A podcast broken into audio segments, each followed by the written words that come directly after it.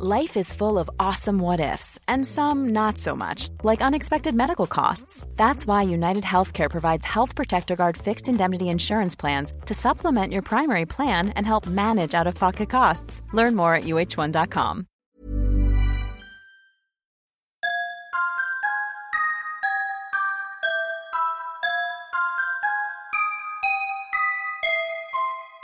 There is no free will. Those are the first words I ever read. I woke to them every day for many years. They were written on a sign. The sign was hung above the opposite row of bunks in the sleeping barn. I have no memories from before the farm. I just assumed I was born there.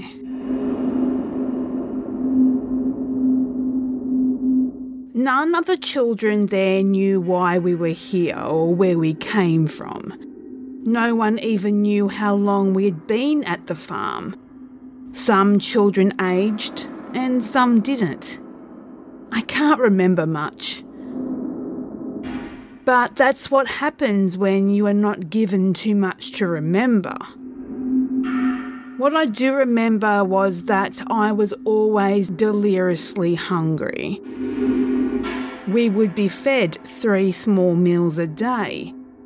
But before everyone, the headmaster would make us watch him sprinkle a few drops of clear liquid from a labelless brown bottle onto the food. Then he would serve behind a steel door and slide out each meal through the window, so you would never know if your meal was poisoned. Now, most of us just danced around the edges of their food. No one was eager to dive in, not when we had seen a dozen kids turn blue and die right in front of us after picking the wrong meal. Several of us rarely ate the food. Me, myself, I never ate from my plate. I would scavenge what little clean scraps there were in the garbage and I ate flies and ants and dandelions, cockroaches, clovers, pillbugs, anything living and somewhat edible. But I would keep the spiders. I had a special place for those.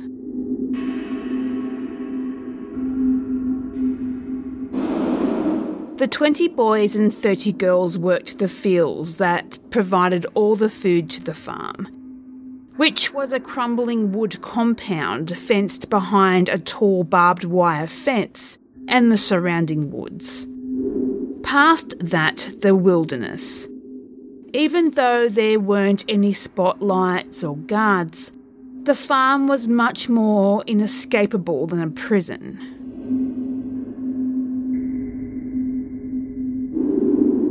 Every few weeks, the headmaster would take all of us to the edge of his farm, where he would blow a strange brass whistle. Bloodshot German shepherds sprang from the underbush as if they'd been waiting for his call, their mouths foaming as they gnashed their teeth on the rusted barbed wire. They threatened to break in and chew us alive as the headmaster coldly smiled and he spoke with a voice that sounded like gunshots fired far away. He said, They're old guard dogs gone rabid. I have learned through one of you how to train them so they only obey me, and if you run, they will kill you. Or make you wish you stayed here with me. Now, the farm never had answers. Very few people came. The rare delivery truck or the prison bus or a black tinted window Thunderbird that made a powerful turbine roar. It roared as if rocket engines were installed under the hood. And they only dealt with the headmaster. The only person to leave was the driver of the Thunderbird. There was a rumour that we were not real kids at all, that the headmaster was a demon who crafted us from blood and ash. We never dared speak to the headmaster or asked a question, well, any question. Asking a question would mean a touch from his hard, cruel hand. A hand that made the surrounding air a pincushion of pain that would sting your skin even if his hand only just grazed your skin.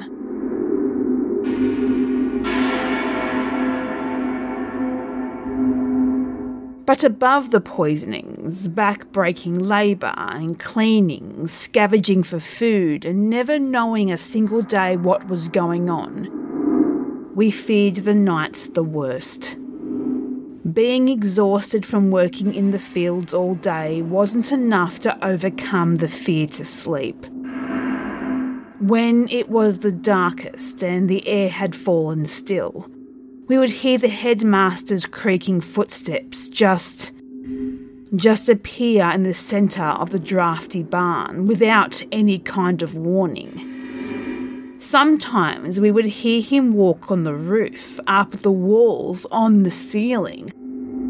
I can still hear his breathing if I close my eyes that sick pig's wheezing, agonising breath that sucked air in and out of the guttural exhaust. The breathing and the footsteps would circle and circle until he heard someone cry. That's when the taken would give their one last cry before they were gone, along with the headmaster. The missing child would return to their beds in the morning bearing new marks. A glancing finger left a nasty red and purple smear on one side. Sometimes black fingertips dotted their bodies. We would never say anything about these marks to anyone. We were always afraid the headmaster would hear and give us matching marks to boot. Sometimes he would touch you with his entire palm, leaving a wrinkled imprint as raw and as painful as a hot iron brand. I had a few marks as well, but I considered myself lucky that I only had a few marks, well, as far as I could tell anyway. I was one of four boys and five girls who cleaned the headmaster's home, the farmhouse. I was in charge of cleaning the bathrooms. As I did this over time, I eventually found a few loose ceiling boards above the toilet while I was scrubbing for mildew, standing on the windowsill. They were right above the toilet. I began thinking.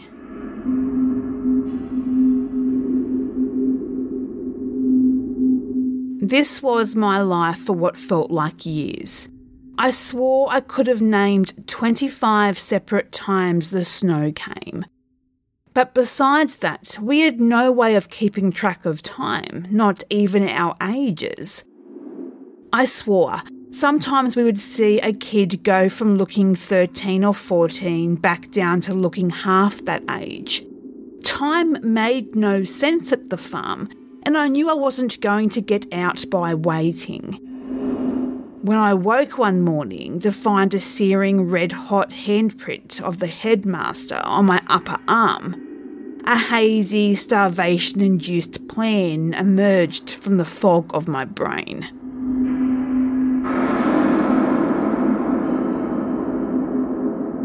I went to the special place by the toilet where I kept every black widow spider that I came across.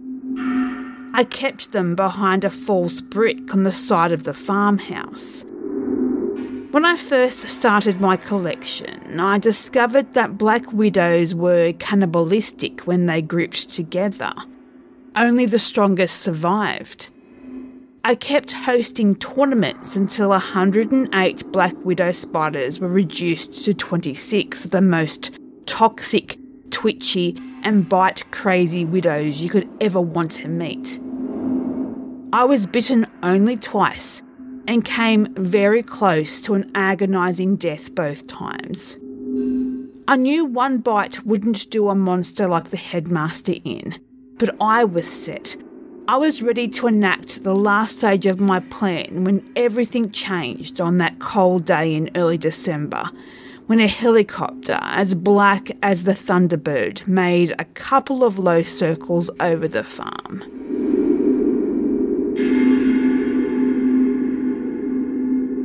The headmaster went insane. He poisoned half of the mills the day after the helicopter came. And after breakfast, he took us all outside to form a queue outside the chicken slaughterhouse. When he began leading us in one by one, a few joined me and ran. Judging from the screams, he caught most of the runners, but he didn't catch me. I spent many nights fantasizing about this moment when I wasn't listening to his footsteps or sick breathing anyway.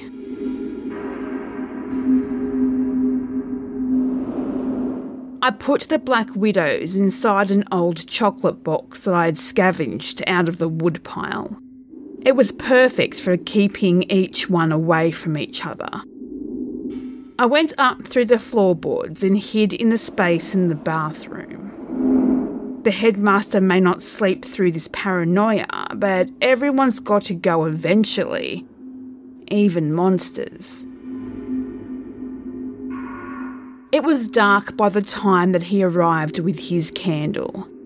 The sound of him pulling down his trousers and his simultaneous grunt masked the sound of me moving the planks above him and pulling the lid on the box of 26 nightmares. I showered the headmaster with the ravenous, crazed gladiators. My beauties began biting the headmaster as soon as they landed. The terror of the child farm, the demon that was the headmaster. He lied curled around his toilet, eyes swelling shut, mouth locked in a disgusted, surprised, outrageous gurgle of horror, as he spasmed as spasms racked his entire body. Before his eyes swelled completely shut, he saw my small seven year old face peering down from the hole in the darkness. The missing child. The headmaster began to cackle.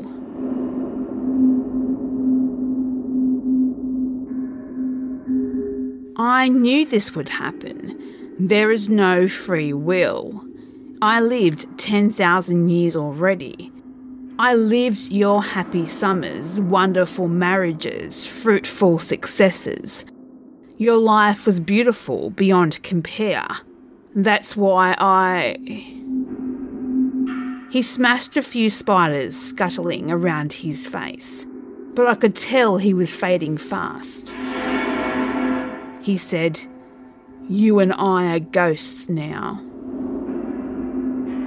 These were his last words before the headmaster's breathing stopped. I hid for four hours before carefully making my way to the window, the safest place in the room. The spiders were done and gone. The chopper returned with a convoy of armed men right before sunrise. I was the only survivor of the farm. The captain of the operation was a man named Clinton Moxley, chief field inspector of the investigation. He adopted me and I took his last name. He was the one who named me Ali. I told my father what little I knew. He did correct me on a few things. That the headmaster had an actual name. He was a man named Clark Gaines. The office he worked for tracked the headmaster down. My father was the man in the Thunderbird. Father Moxley had told me about the time the office had captured the headmaster for study within one of their field labs. The subject grabbed James Manning's wrists one of the team's eldest and most experienced members.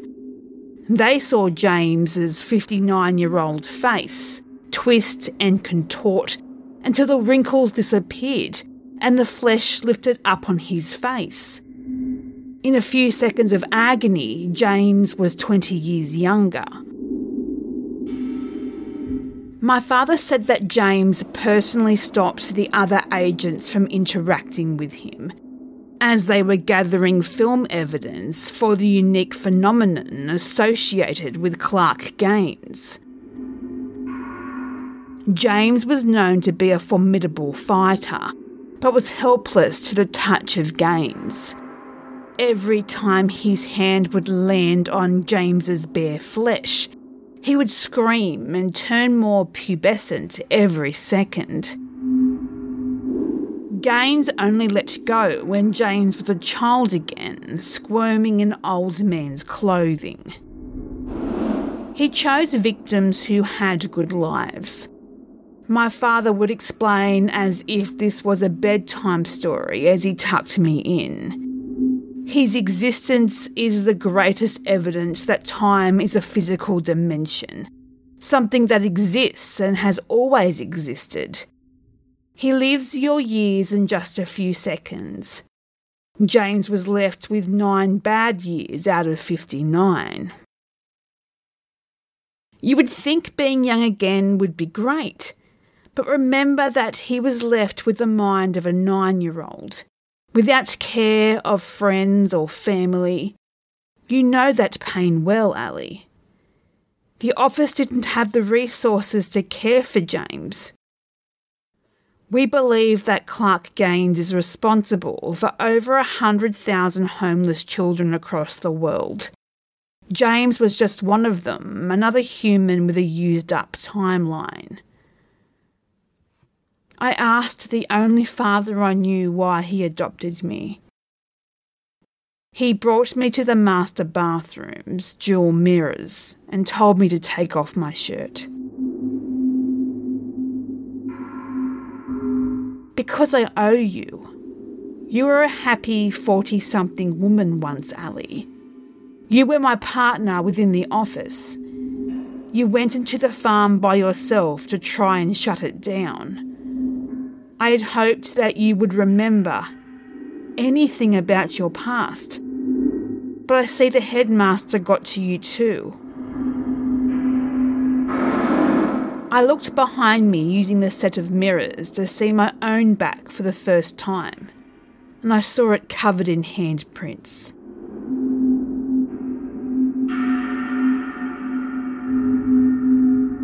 That was many years ago. True to the headmaster's words, I have been a ghost amongst the living ever since. It's been hard even sleeping, especially now. For the past few nights, I have heard both the headmaster's footsteps and rasping breath next to my old woman bed. My father never said they found the headmaster's body. I know he wants me back at that farm. He wants me back. He wants all his children back.